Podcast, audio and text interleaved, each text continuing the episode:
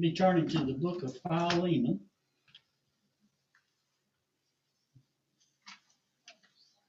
It's right before Hebrews. It's a small, I don't know if you'd really call it a book or a letter. Or I've heard it even called a postcard. Hmm. Because it's very, very, it's a very small book. So let's go to the Lord in prayer before we begin. Heavenly Father, thank you again for the privilege of being able to come before a holy God and a holy throne here this evening. Thank you again for allowing us to even open up your word and to look into it and see how it can speak to our hearts. And I pray you would open up our hearts that we might, each one of us might take this and be able to use it in our daily walk. Thank you for what you're doing here in our midst. And I just uh, pray for the church. I pray for this local body. Thank you for everything that you're doing in our hearts and our lives. We just uh, give you all the praise. In Jesus' name we pray. Amen. The book of Philemon. It's a, a picture of the cross. It's a, it's a picture of what God has done. Three main focuses in Philemon is love, forgiveness, and reconciliation. God loves us, each one of us. He forgives us, and He wants to reconcile us back to Himself. So, so the setting here in this book is Paul is in prison in Rome, and Paul has established many churches, and the year here is around 61 AD. And this imprisonment was his first imprisonment. It was not like uh, a regular Roman imprisonment. He was under what is called house arrest. Uh, that's in Acts 28, verses 30 and 31. One, it says, Then Paul dwelt two whole years in his own rented house and received all who came to him, preaching the kingdom of God and teaching the things which concern the Lord Jesus Christ with all confidence, no one forbidding him. The church at Philippi funded most of this, this rented house. Um, and that is in Philippians 4, 14 to 19. But, uh, but from this prison cell, from this prison house, Paul wrote four epistles. They're called the prison epistles. Ephesians, Philippians, Colossians, and this little letter we're going to look at here tonight, which is Philemon. This, as you well know, is a personal note to a man, a slave owner, a Christian slave owner. Philemon, possibly the, the book of Colossians and this letter were sent together. When we get that from Colossians 4, verses 7, uh, 7 through 9, uh, let me read 4 1 through 9. It says, Masters, provide your slaves with what is right and fair, because you know that you also have a master in heaven. Devote yourselves to prayer, being watchful and thankful. And pray for us always that God may open the door for our message so that we may proclaim the mystery of Christ for which I am in chains. Pray that I may proclaim it clearly as I should. Be wise in the way you act toward outsiders. I am the most of, ev- and use the most of every opportunity. Let your conversation be always full of grace, seasoned with salt, so that you may know how to answer everyone. Tychicus will, te- will tell you all the news about me. He is a dear brother, a faithful minister and fellow servant in the Lord. I am sending here to you for the express purpose that you may know about our circumstances and that you may be encouraged in your hearts. He is coming with Onesimus. And this is this is where it ties into the book of Philemon. He is coming with Onesimus, our faithful and dear brother, who is one of you. They will tell you everything that has happened here. Like I said, this is a very personal letter of Paul. Paul knows how important this letter is. It could be the letter between life and death of what is now a believer.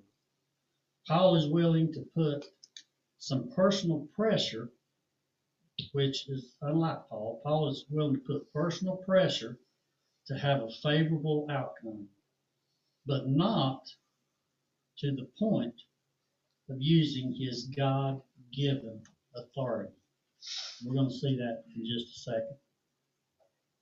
It's not a letter with a hidden agenda of denouncing slavery. Onesimus, as you know, I'm sure all of you have read the book or the letter or postcard, was a, was a slave. Onesimus was a runaway slave. But it wasn't about denouncing slavery, even though it's between a slave and a slave owner. Uh, and by the way, back during this time, at the height of the Roman Empire, there was about 60 million slaves. 60 million. That was probably about a third of the population. And these slaves would have been doctors, musicians, teachers, artists, librarians, accountants. There may have been even some that were preachers or elders in churches. Very interesting because, and I appreciate what Pete's been talking about slavery and how how it's so much different uh, today than it was back then or thought of differently. Uh, so most of these positions would have been filled by slaves, and most of them were likely filled. Slave was so much a part of the culture that even Christians didn't see it as being wrong. But also because there were so many, the ones that owned slaves, the ones that would go astray, the slaves that would go astray, were likely to be punished severely. Uh, can you imagine that if all the slaves revolted at one time, they could probably overtake their masters and their owners? So it's almost like back in uh, Egypt during during the time of Moses, where they put a lot of pressure on on the Israelites. You remember that? They put so much pressure on them because they did they knew that they were growing in number. They wanted to keep them under control, so they would put put pressure on them. Um, scripture actually talks about the relationship between the slave and the master and how each one is to respond to the other. By law, slaves were property. It would have been nothing for this slave, Onesimus, to have been killed by his master Philemon. It would have been nothing. I mean, there would have been no second thought about it. Or if he was a valuable slave, like one of these doctors, lawyers, teachers, something like that, the least they would do would brand their forehead with an F, which stands for fugitive. So the rest of your life, you go around with this big F on your forehead, which stands for fugitive.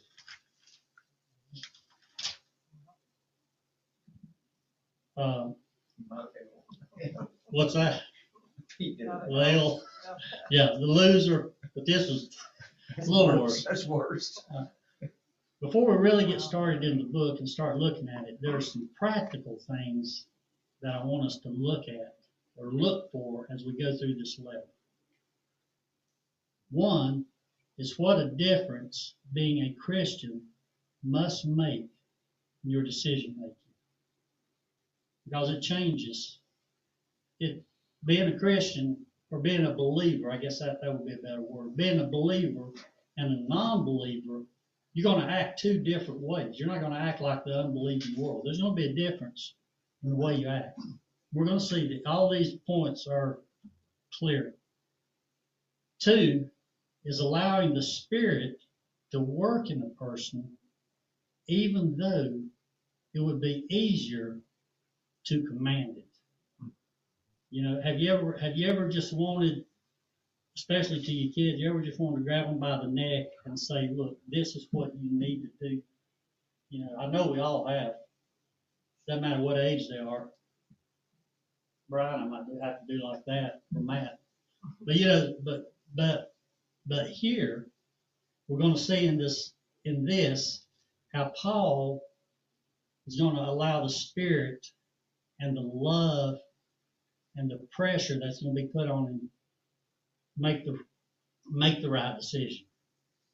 Three is asking a friend or a brother to do the right thing, even with consequences or unknown results. And this is this is a relationship between Paul and Philemon. He's going to ask him to do something. And you already know what that is. He's going to ask him to forgive this slave who has wronged him. Right? But there could be consequences with that. What could be the consequences of doing that? People would think, well, the slave owner, Philemon, is just soft. He shouldn't be doing that. He's not setting a precedence. But Paul was wanting to set a precedence because of love. Uh, and fourthly, is using wisdom to determine how much pressure to apply as a Christian to get a Christ-like response.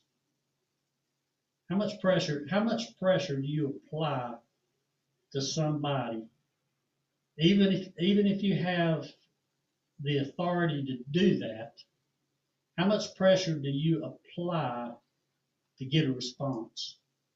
We're gonna, we're gonna see that. All these things are very evident, uh, through this.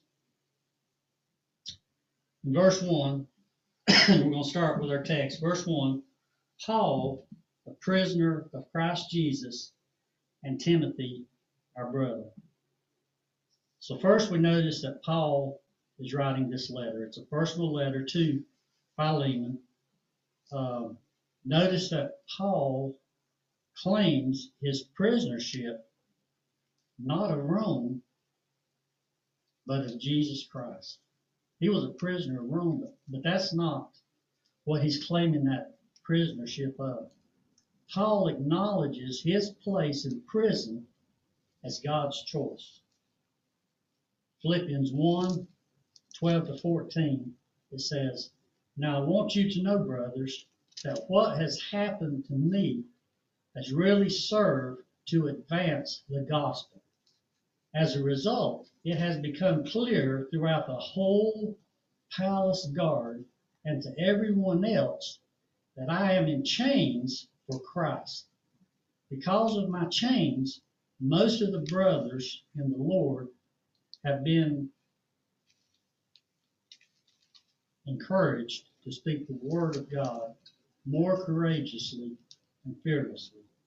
So first of all, Paul's writing. Second of all, he he realizes and he wants to make it clear that he is a prisoner of God, of Christ, not of Rome, because that's exactly where Christ. And you could actually go back to Acts. I think it's Acts chapter number nine when he was saved. that, uh, who was Ananias, that was the high priest there, the Lord told him that Paul will be before, who was it, uh, he'd go before the king. And he would, he would witness to three groups, and the king would, would be the last one. Uh, anyhow. Thirdly, notice Paul does not come with his authority that he could as his apostleship. He is not going to push his authority around as he could. He comes as a friend. Actually, he comes as a mediator. That's that's interesting that Paul comes as a mediator. That's where I that's where I get the picture of Christ in this. Uh, Paul always in his in his letters, all except for three, he uh, he mentioned his his apostles. Romans one one an apostle. First Corinthians one one an apostle. Second Corinthians one one an apostle. Galatians one one he comes as an apostle. First Timothy one one as apostle. Ephesians one one apostle. Second Timothy one one. Colossians one one. Titus one one. Philippians, Colossians, and Philemon are the only three that he does not state that he is an apostle. And the reason I see there is because he has Timothy with him. Timothy is, is with him in all three of those, with all three of those letters, Philippians, Colossians, and Philemon. And Paul is writing by himself on these others, but he always puts, puts that authority, and Paul carried authority with his apostleship. Okay? And here, again, Paul wants to let Philemon know that Timothy agrees with Paul because he mentions it here in verse 1 again. And Timothy, our brother. Uh, this also says a lot about Timothy standing in the church. Also, Paul thinks very highly of Philemon to be writing him in this way, a personal letter. This is only one of three personal letters that is recorded that we know of that Paul wrote. wrote. In verse 2, it says, To Philemon, our beloved fellow worker, and Apphia, our sister, and Archippus, our fellow soldier, and the church in your house. Even though this is a personal letter, and the final decision and outcome will be determined by Philemon, Paul wants it to be known to his family and to the church family. This is the first place that we see Paul putting pressure on Philemon. It, even though it's a personal letter, Paul addresses it to these, to and and uh, Paul wants to be known by to all the family, the brethren, as to sway his decision to push the matter of forgiveness. Um, and and uh, is thought to be his his wife, and Archippus is thought to be his son, who was also a fellow teacher in the church, and I think he's mentioned back in Colossians as well.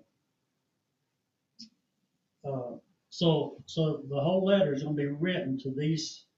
It's written to Philemon, but all these are going to be hearing about this letter. Grace to you and peace from God our Father and the Lord Jesus Christ. This is very common in Paul's letters too when he opens, opens it up. And grace and peace are, are the gospel message in a nutshell. The gospel message in a nutshell. Grace is God's giving us salvation, Ephesians 2 8. Pete mentioned that this morning. For, for by grace you have been saved. And peace is a result of that salvation or that grace. Peace is a result of that. When grace is realized, peace is materialized. I read that. I thought that was a good, good saying. Verses four through seven talks about uh, Philemon, and Paul Paul really lifts Philemon up here. He shows his appreciation for Philemon, for another Christian brother, and I think this this makes it very clear that Philemon is a Christian brother. He says in verse 4, he says, I thank my God always when I remember you in my prayers. Paul tells Philemon that he's been praying for him personally. It's you. It's not just the group grouping the church together. What should this say about our prayer life? Our church is so small, we should be praying for each individual daily. Everyone in the church. And notice also what it says. He says, praying for him, not praying about him. There's a difference in praying for somebody and praying about somebody. When you pray about somebody, you're praying, uh, you're praying that, well, God, would you change his attitude? He has a problem. Or you pray about somebody like that. But if you pray for somebody, it's it's like, uh, Lord, thank you for saving him. You know, thank you. I'm gonna use Dave again. Mm-hmm. You know, Dave, you're a good one because you're sitting over. there. I'm gonna use you for a good example. Yeah, Lord, thank you for for saving Dave, putting him in our midst. Thank you that Dave is a good friend. You know, thank you for what you're teaching me through Dave. You know, that that is praying for somebody. Thanking the Lord for them in your life. You know, there's there's a difference in praying about somebody and praying for somebody. And Paul says here that he is remembering him, praying for him personally in his life.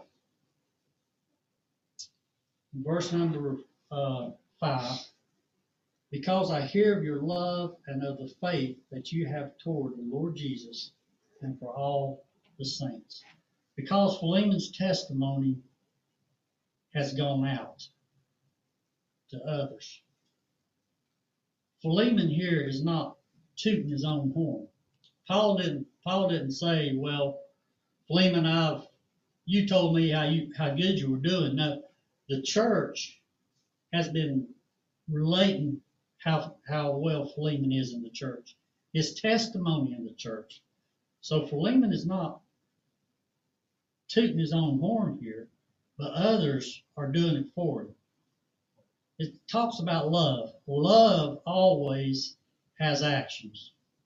Two things that make up a true believer's life. One is faith, that complete and confidence in the Lord. The second is a love for the saints. And we're all saints, not just St. Peter or St. Mary, you know, some would say, but if you're a believer, you are a saint. You're called a saint. John, uh, 1 John 4:20. If anyone says, I love God, yet hates his brother, he is a liar. For anyone who does not love his brother whom he has seen cannot love God whom he has not seen. John 13, 34 and 35. A new command I give you love one another as I have loved you. So you must love one another. By this, all men will know that you are my disciples if you love one another. Love and faith are key in in the faith, in in being a believer. Those are two keys. Verse number six. And I pray that the sharing of your faith may become evident for the full knowledge of every good thing that is in us for the sake of Christ. You know, this, this verse here sounds like that the sharing of your faith, it sounds like that they're going out into the world and preaching the gospel. But I think it's I think it's it's they are doing that, I'm sure, but I think it's more than that. Sharing of the faith, and he's talking to to believers, he's talking to the church here. The sharing of that faith, I think, is the fellowshipping within the church. And we grow, we grow from that fellowshipping is uh, is what we do. Paul is, praying that while being active in the church, that fellowshipping, as you share your love, that your understanding of what Christ has done for us will continue to grow. That we may demonstrate genuine love. I think uh, I think here again, Paul is expressing that love that Christ had, that love of giving himself. We're to do that in the church as well. Christ had patience. And, and Paul is calling for that in Philemon's life. Fellowshipping together is vital to the, to the church. These, these four things that are mentioned that are vital in the church. That's Acts 2.42. Teaching of the word, fellowshipping, breaking of bread, and communion, and prayer. If you leave any, any one of them out, you're almost like a lame duck. It's like it's like you've only got one leg. No pun, Pastor Peter. So so it's almost like you, you you know you're you're lame duck. You got to have all of those. You got to have the teaching of the word. You got to have the fellowshipping, the breaking of bread, and prayer. And I'm not sure that there's any specific order to that, but you need to have all of them. And fellowshipping, I think, is is part of what he's talking here about in verse six. In verse seven, for I have derived much joy and comfort from your love, my brother, because the hearts of the saints have been refreshed through you. It is always a great joy to see personal growth in one's life. This can be shown by many ways. Some of them are faithfulness to the church. You're, you're an encouragement. You're an encouragement to me to be here tonight. You're encouraging by just your presence. Love for the church family and lost people. Giving of your time and your resources. In the ministry, in the home, as well as visiting neighbors. You know, uh, we all have neighbors around us. Fourthly, fellowshipping in and out of church. You know, don't just do it here. Invite somebody over for, for lunch or or go over to visit or something like that. You know, just that's part of the, that's part of the fellowship. Seeing involvement in the church, having a forgiving spirit. Why? This is an attribute of Jesus. All these are attributes of Jesus. Now Paul is about to get to the point. And his point is now, Philemon, it's time for you to extend that love, that forgiveness that God gave you to someone else. It's it's all it's all about the heart, the heart motive. It's all about the heart motive. Verses 8 through 18, the action of one who forgives. Verse 8, accordingly, though I am bold enough in Christ to command you to do what is required. Paul, in his apostleship, had the authority to tell Philemon what he needed to do. He, you know, actually, and I, and I don't know if we'll get, I don't know if we're gonna, I don't know if I wrote those verses down. But back in Exodus, there was a, one of the, one of the rules for a runaway slave was actually, if he was run away, don't send him back to his master. That was a, that was a thing in the Old Testament. I may, I may have that written, written down here somewhere later on. I think I do. But that was, that's interesting.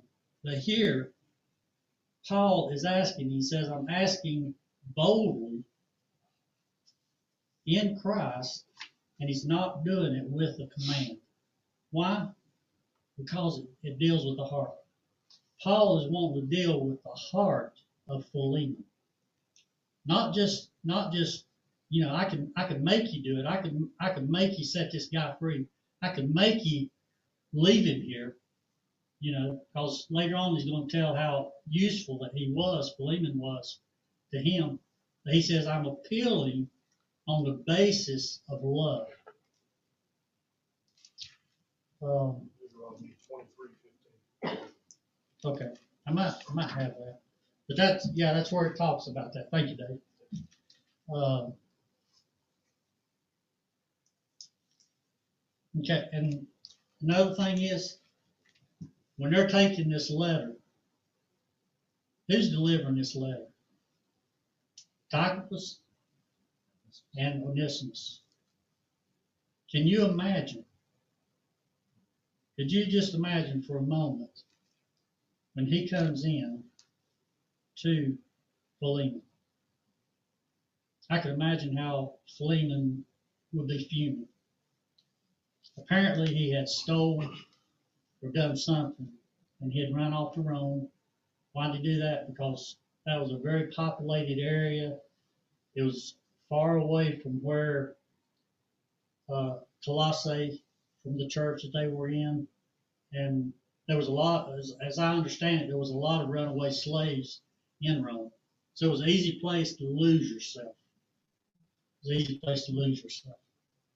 Verse 9 Yet for love's sake, I prefer to appeal to you. I, Paul, an old man and now a prisoner, also for Christ Jesus. Everything hinges on, on the Christian love, especially for a brother or sister. See, Onesimus' name has not even been brought up yet. That love Paul is referring to is about the love that God has for them, but also the love that Paul and and Philemon shared.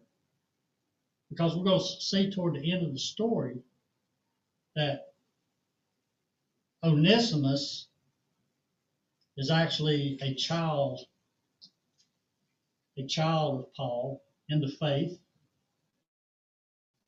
and Philemon was a, chi- a child of Paul in the faith. So both of them were saved under his ministry. It's based in Paul's, and Paul's gonna, he's gonna spell that out, out for us.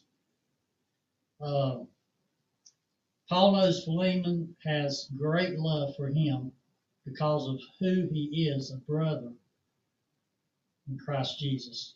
Also, the one who led him to Christ Jesus. He's like a father and like a son.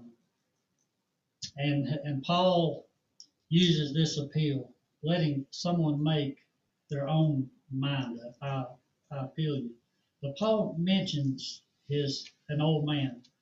Paul was about probably about 60 at this time. But more than that, Paul was including the toll that his life had, had had on him from his persecutions, his illnesses, his dif- difficult travels, his imprisonments, and his constant concern for the churches had taken on his health. He was not only feeling old, I'm sure he was even looking older. Have you ever have you ever seen somebody that has had a hard life and you can tell by looking at them that they've had a hard life? Especially especially if they've been on meth. or drugs. I had a sister that was like that. And, and she looked like she was probably seventy years old. And she was, she died in her late thirties because of drugs. But, but she, she, her skin was all wrinkled up. You know, she just, she just had, and, and I'm sure Paul's life had been so bad. Remember the cat of nine tails? That all, not only is he speaking about his age here, but all things that has went in into the ministry. And verse 10, he says, I appeal to you for my child, Onesimus. Now we know Paul didn't have an illegitimate child, so of course he's talking about him. You know, and that and that's true. You know, uh, I used to hunt Biltmore, and the first week of hunting would be reserved for family, fathers, daughters, sons. The first week, and Warner always slipped me in. And I thought, I thought, I said, Warner, I'm not, I'm not your child. You're a child in the faith. You know, he led me to Christ. That's the way. Now, eventually, after three or four years, somebody had made mention, hey, that's not his son. You know, and, and so Lance came and said, you can't come and hunt till the second, second, third week. But, you know, Warner looked at me as a child because of that. And so Onesimus was just as much a child as really a, it'd be, it'd be just like an adopted child. They're as much a part of your family as your regular blood children are.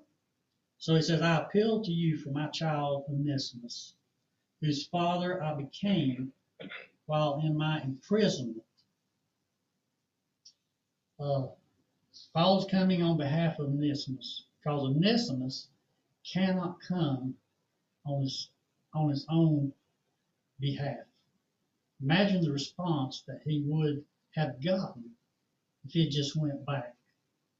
Because remember, the, they, they didn't consider them human kind of, kind of speak. They were property. They were property.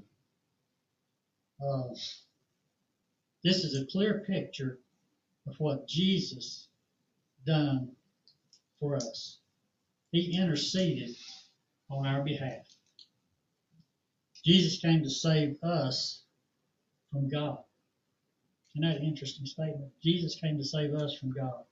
Hebrews 12, 29. For our God is a consuming fire. If it wasn't for Jesus, we would be condemned. We'd be condemned. Now Paul tells him why. He is my son in the faith. So therefore, he is your brother.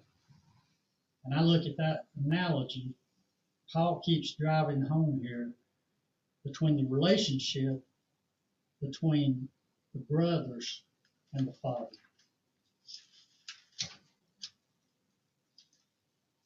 Verse number 11. Formerly he was useless to you, but now he is indeed useful to you and to me. Paul uses a play on words here. The name Onesimus means useful in Greek. So what is Paul saying? Before now, he was useless. He was unworthy. He was a runaway slave. He had his own desires, his own agenda, that sinful nature. He was useless. But now, since he is coming back on his own, he has a new nature. He has a new desire, and he will be useful. Onesimus is going back, shows his heart change. You know, Onesimus could could have told Paul, said, No, I'm not going back. I know my life is in danger. Why did why why do you think Paul pushed the issue of Onesimus going back? One one reason I think was reconciliation between two brothers. Another one is that if he didn't go back, even though he was a Christian, he would have still been hunted the rest of his life. Got Because he changed was heart too, didn't? Had what? A changed heart. Yeah, he did. That's why that's why he went back. And that's why Paul pushes pushes the idea of him going back. Uh, he, he did, he has a changed heart. Uh, and you know, as I, as I read this letter, I even wondered if Onesimus read this letter before he took it. You know, even, even today, if you're gonna, uh, like, I know Pastor Peter, and I think you've written letters of recommendations for math and, and things like that for school and stuff. And you have to seal those letters, and the person that you're writing that letter back can't see that. I know for school transcripts, like, uh, Sage had to get a driver's license. And so we wanted to see what her school transcript was, so we opened it up, took it in, they said, uh, it's not sealed. You gotta bring us another. See? So I wonder if, Tampered with. yeah, I wonder if Onesimus was even able to look at this letter. Paul just told him, and he had that trust, you had that confidence in Paul to take this back. And this was our state before God saved us. We were unworthy for his kingdom. Now he has put us in a different state. He has a plan for our lives. Jesus alone makes us worthy. Onesimus' salvation changed his relationship with Philemon. That relationship had been changed. Yes, under Roman law, Paul needed to send him back. But God's law did not require it. Deuteronomy 23, 15, and 16. If a slave has taken refuge with you, do not hand him over to his master. Let him live among you wherever he likes and in whatever town he chooses. Do not oppress him. That was interesting.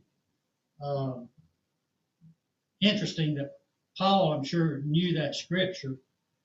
And again, he could have kept Philemon by God's law, and I'm sure that's what Paul went by. But for the sake of love, for the sake of forgiveness, for the sake of re- reconciliation, and for the sake of us here reading this letter, What was that scripture? Deuteronomy 23, verses 15 and 16. Verse 15 and 16. Paul had every legal right to keep Onesimus, but instead, Paul wanted to see the two restored. To free his son, Onesimus, where he would not be a fugitive for the rest of his life, to see Onesimus's faith grow because he's a he's a new Christian now, and what an opportunity, and to give Philemon a chance to grow in love, forgiveness, and reconciliation. To give Philemon a chance to grow as well.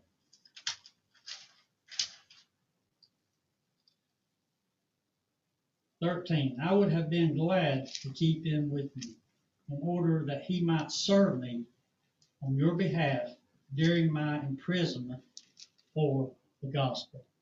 Paul tells of how useful he has been to him in prison. Onesimus was probably like an errand boy while Paul was in prison after he was saved.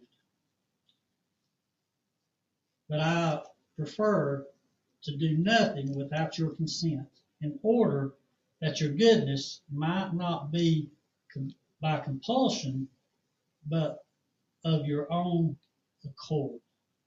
Paul was not going to do anything without Philemon's voluntary agreement. He sent him back only maybe to have him returned. Paul didn't want anything shady under the table.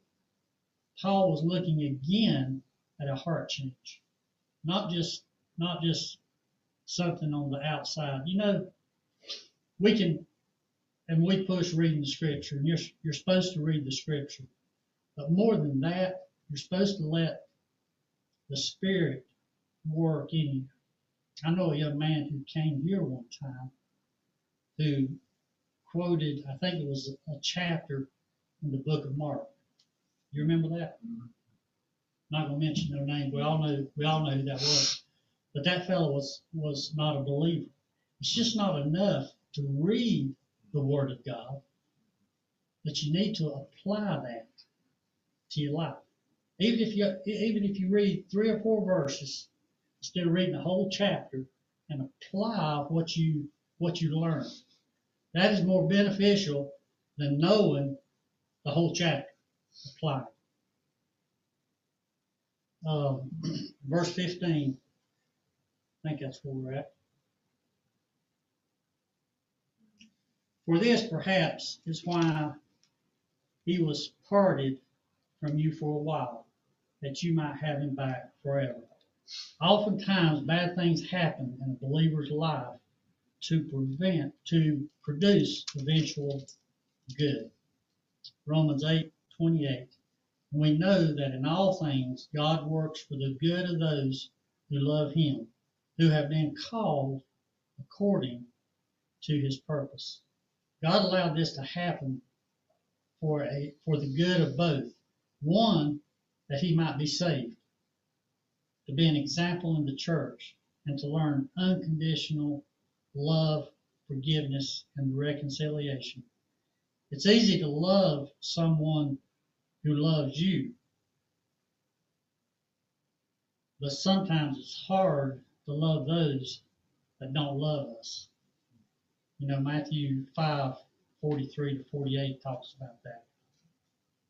Verse 16 No longer as a slave, but more than a slave, as a beloved brother, especially to me, but how much more to you, both in the flesh and in the Lord.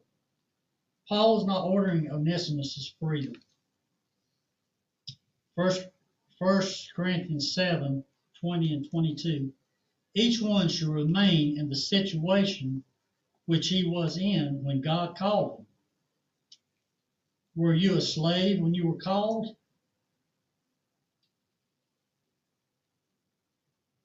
It's troubled you. Although if you can gain your freedom, do so. For he who was a slave when he was called by the Lord is the Lord's freedom. He who is free man when he was called is Christ's slave. You were both bought at a price. Do not become slaves of men. So he wasn't pushing the freedom thing, but that would, uh, but that he would receive him back as a fellow believer. What was that again? Uh, First Corinthians seven, twenty to twenty-three. Christianity never sought to abolish slavery, but it made the relationship between the slave and the slave owner kind and decent. It gave borders. Uh, though Christian owners, the world could see how to treat others. Verse 17. So if you consider me your partner, this is Paul, if you consider me your partner, receive him as you would receive me. Since Paul and Philemon are on the same team or the same side, you need to welcome him or extend that same treatment to Onesimus that you would to me. You know, think about that. How would you, Paul is saying, how would you treat me when he comes back? Verse 18 If he has wronged you at all or owes you anything, charge that to my account. There again, salvation, the, the gospel is very, very present there. Pete brought that up this morning. The Lord took and paid for our freedom. And Paul is using that here. Paul is saying, if anything, under Roman law, uh, Philemon had the legal right to kill or to brand on his forehead an F. But Paul says, accept him as you would me. Put it on my account, Paul says. Philemon could have, have been bitter over money that had been stolen or anything. So Paul says, put that aside. No, he just didn't say put that aside. He says, if payment back will allow forgiveness, I will take care of that. Paul says, put it on my account. Look what Paul says here in verse 19. I, Paul, write this with my own hand. I will repay it, to say nothing of your owing me even your own self. That's where that's where Philemon comes in. Paul says, "Hey, you owe me your very life. You were saved under my ministry. I led you to Christ." You know, Paul. I can't I can't remember anywhere else where Paul has put pressure on somebody like this. Why? Because he knows a life is at stake. That's why he puts pressure because he knows a life is at stake. Um, Paul emphasizes that he is the one promising, I will make it good. Not to mention, you owe me your very life.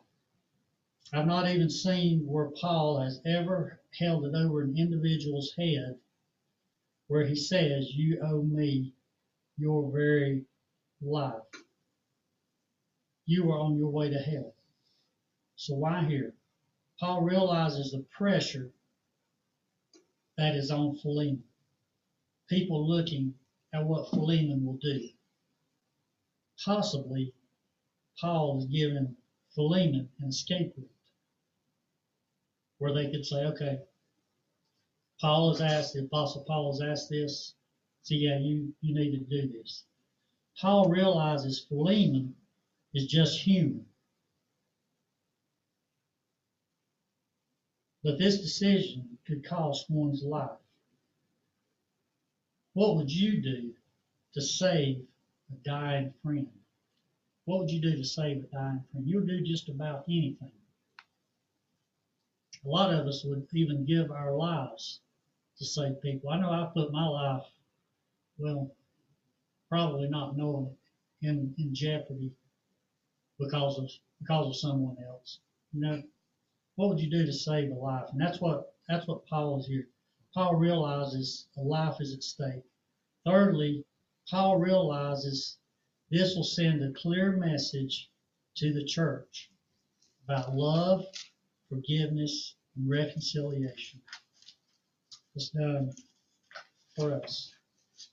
This will show acceptance of any class into the body of Christ, slave or free man. So Paul uses everything at his disposal to persuade Philemon.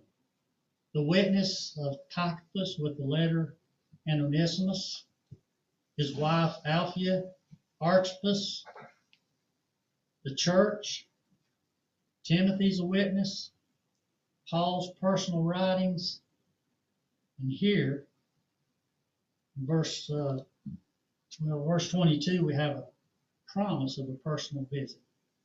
Let's read 20. It said, Yes, brother, I want some benefit from you and the Lord. Refresh my heart in Christ. What does that mean? That means Paul wants to be encouraged that, yes, Philemon, you have been growing in the Lord. Encourage me in this way. Show me that you're going to extend that love, that forgiveness, just as Christ did. And 21, confident of your obedience, I write to you, knowing that you will do even more than I say. You know, we've talked about this.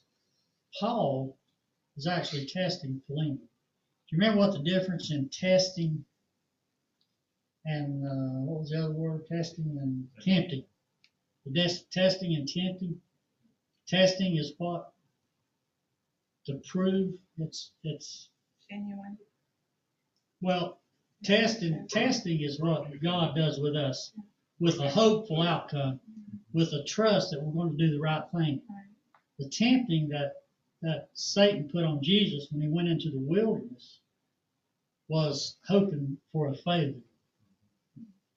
So Paul was testing Philemon hoping and trusting for that outcome for the good outcome uh, Paul knows God's will will happen and God uses us in that capacity or plan. He knew that God was using him.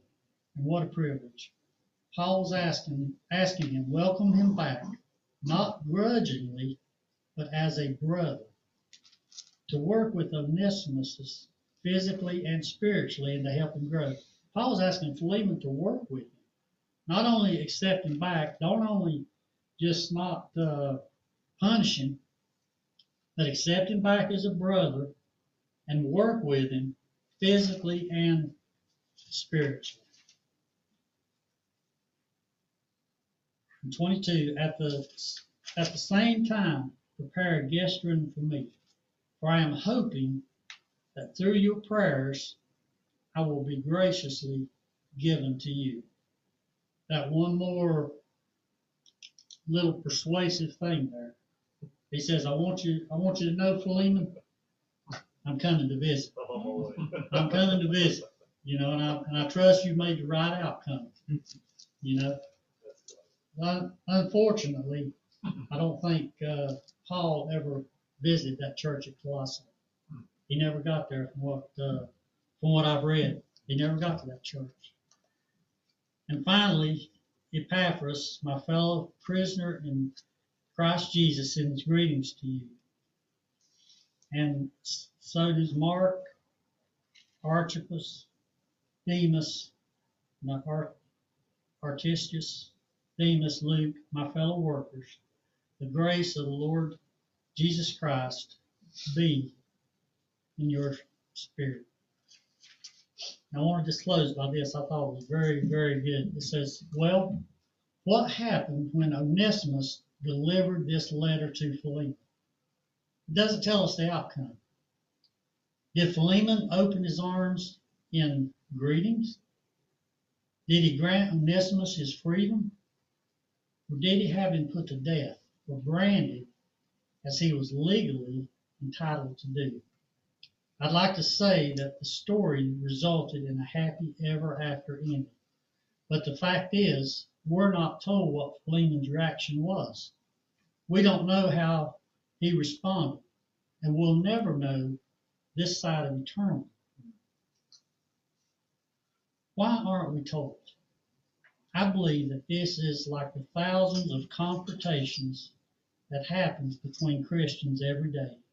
Situations in which one Christian appeals to another to do the right thing. Situations in which one Christian is guilty and the other one is angry. What is the outcome? The outcome is up to us individually. We can be led by the Spirit or maintain our rights in the flesh. May our decision be based on the final words of Paul. The grace of the Lord Jesus Christ be with your spirit.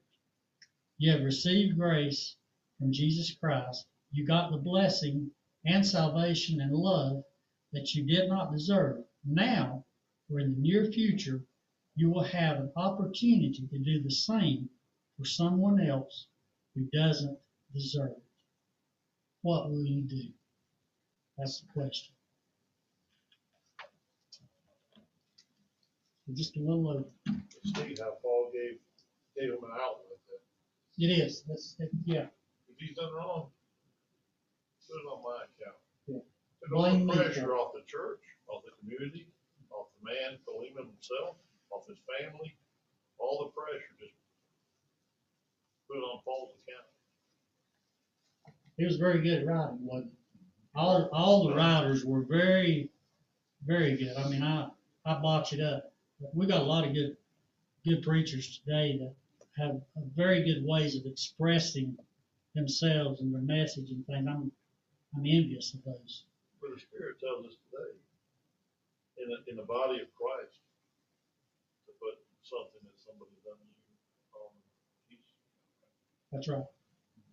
and then move on. That's right. That's right. Because he forgave, you can forgive. That's- It is, it is, it's hard, it's hard, because we all want, we all want to be vindicated, we all want to look good.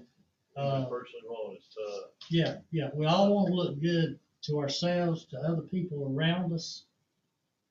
I thought, I thought that was very, very insightful in the way that Paul wrote that and how he was willing to take the blame. I mean, it, it, it's a picture of the gospel all the way through it. How Jesus is willing to take the blame for what we have done before God the Father. He's willing and he is he's desiring to do that. It's a picture of picture of the gospel. I mean, I've never seen it like that till I studied it. Um, and if y'all remember, I presented this about four years ago in Sunday school. I think Pete was Pete was gone, him and his family.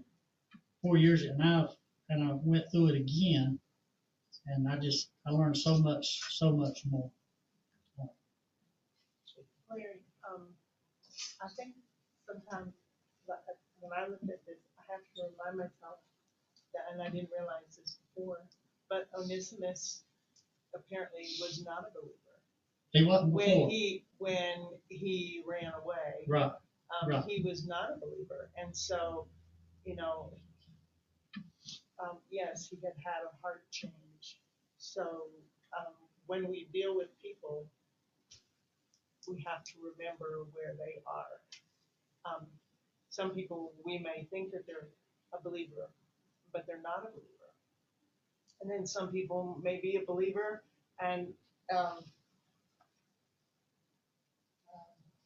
you know, we just, we need to be careful and need to be thoughtful. And you're right, we need to show love. Slow to slow to speak, slow to anger. That's that's something And- I've got to and work on all the patience. time. It, And Yeah. patience, because Yeah. our pride, a lot of times, Oh, yeah. a lot of times it's the pride, it is with me. Yeah. A lot of times it's the pride that's just like, I can't believe you did that to me.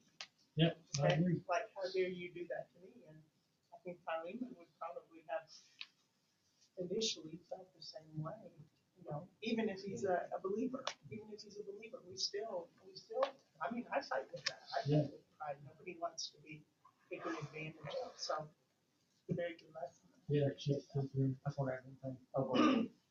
And sometimes we think people should be at a certain point in their lives. And they're not. I mean, you know, 'cause you think, well, don't they know that? I mean, don't you think that they should know that? And I do that too. I think people should know some, gosh, you know, he's forty years old. Does he not know better than that? thank you, Steve. I'm She's talking you, about 'cause I me. 40. Not sixty. No, but I, I say the old. Anyway, so, um, no, you just, um, you know, by, you know, you think, kind of, they know that by now, but I mean, sometimes, and young people too, I mean, it all depends on the home they're brought up in and things like that. So We have to be patient, it's hard to be patient, but I think people should know things at a certain point in their lives. But then they'll say, not many of them. That's right. Like, um, I remember Bruce Walker did that study one weekend, and he was the master's mission, remember that? Or was you there? I might not have been there. Um, and what stuck out to me then, and, and you brought it back to my memory, was he emphasized, put yourself in Onesimus, Onesimus' shoes. Wasn't a believer, he did wrong, he wronged his master. Okay, then he's with Paul, Paul him to the Lord. Now he's got a new heart. I think, and Bruce was saying something this back too, I think he was so embarrassed for what he had done to his master that he was terrified of going to him and asking him forgiveness. Because that really, honestly, that's what the man needed to do. He needed, not, not necessarily, well, yes, but both, both situations that he was asking forgiveness from a slave to a master, but mainly asking his forgiveness from a brother to a brother. And so I think that was some of the, the breaks he was putting on, you know, and then you look at um, Philemon thinking, you've wronged me, you've wronged me, okay? And we are wrong, we are like that. And, but I, really, I didn't really look at it as much, but it, it mentions Onesimus, but it don't mention him a lot. And again, we don't know the outcome, we don't know. We're hoping that it was a, a warm embrace in time. We'll, again, like you said, we will, we will find, find this out on the other side of the grave, but I, I just was thinking, you know, he didn't really care from where he's, where he started from. Once he become a believer and loving Lord Jesus, the Holy Spirit broke his heart, and I think he was like, how do I go to him? How do I go to him? I have wronged him. He, and he was, apparently he was good to him. But I don't know, maybe greed, whatever, whatever he stole, you know, don't say the exact thing, but I think a lot of that might have been that he was embarrassed of his actions. But in true reality, a believer or a brother to a brother or a brother to a sister, whatever the situation may be, that's what it needs to be right. Yeah, Reconciliation. That's, I know that you mentioned that. love, yeah, one of the love, love, forgiveness and reconciliation. I mean, you can forgive somebody without reconciling to them. I mean, you know, I think this touches on, we didn't have time to develop this morning, we know this whole thing of slavery.